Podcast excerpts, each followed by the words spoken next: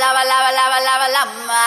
એ તેજીમાં છે લાઈફ તેજ ને મંદીમાં છે ડખો આવી ગયો છે રેડે ઓકો ઓકો એ બકા!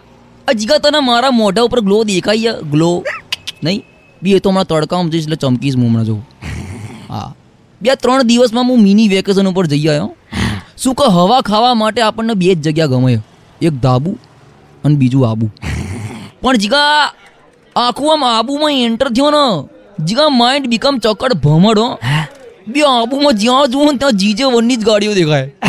એટલો જીગામ સેજ ફેમિલિયર થઈ જાવ ને વાતાવરણ જોડે. તો એવું લાગે કે જાણે પર્વતો અમદાવાદ ફરવા આવ્યા હોય. શું કહે જીગા? બે આલ્યા સોલિડ યાદગીરી લઈને આવ્યો છું બે. જીગા હું યાર નકી લેકમાં હોડકામાં બેસીને ધૂમ ધૂમ રમતો હતો.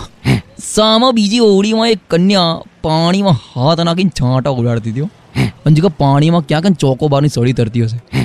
જીગા પેલીએ તો પાણી ઉડાડ્યું અને થોડી સીધી મારા ઉપર જીગા.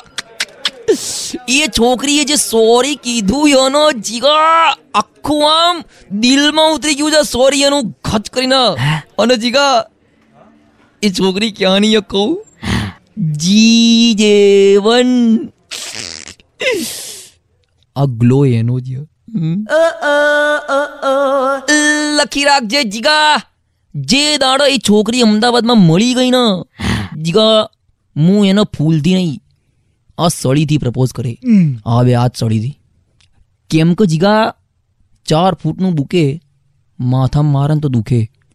હમ? ઢેમચા બીકમ. એ તેજીમાં છે લાઈફ તેજ ને મંદીમાં છે ડખો. આ હતો રેડ એફએમ પર. બકો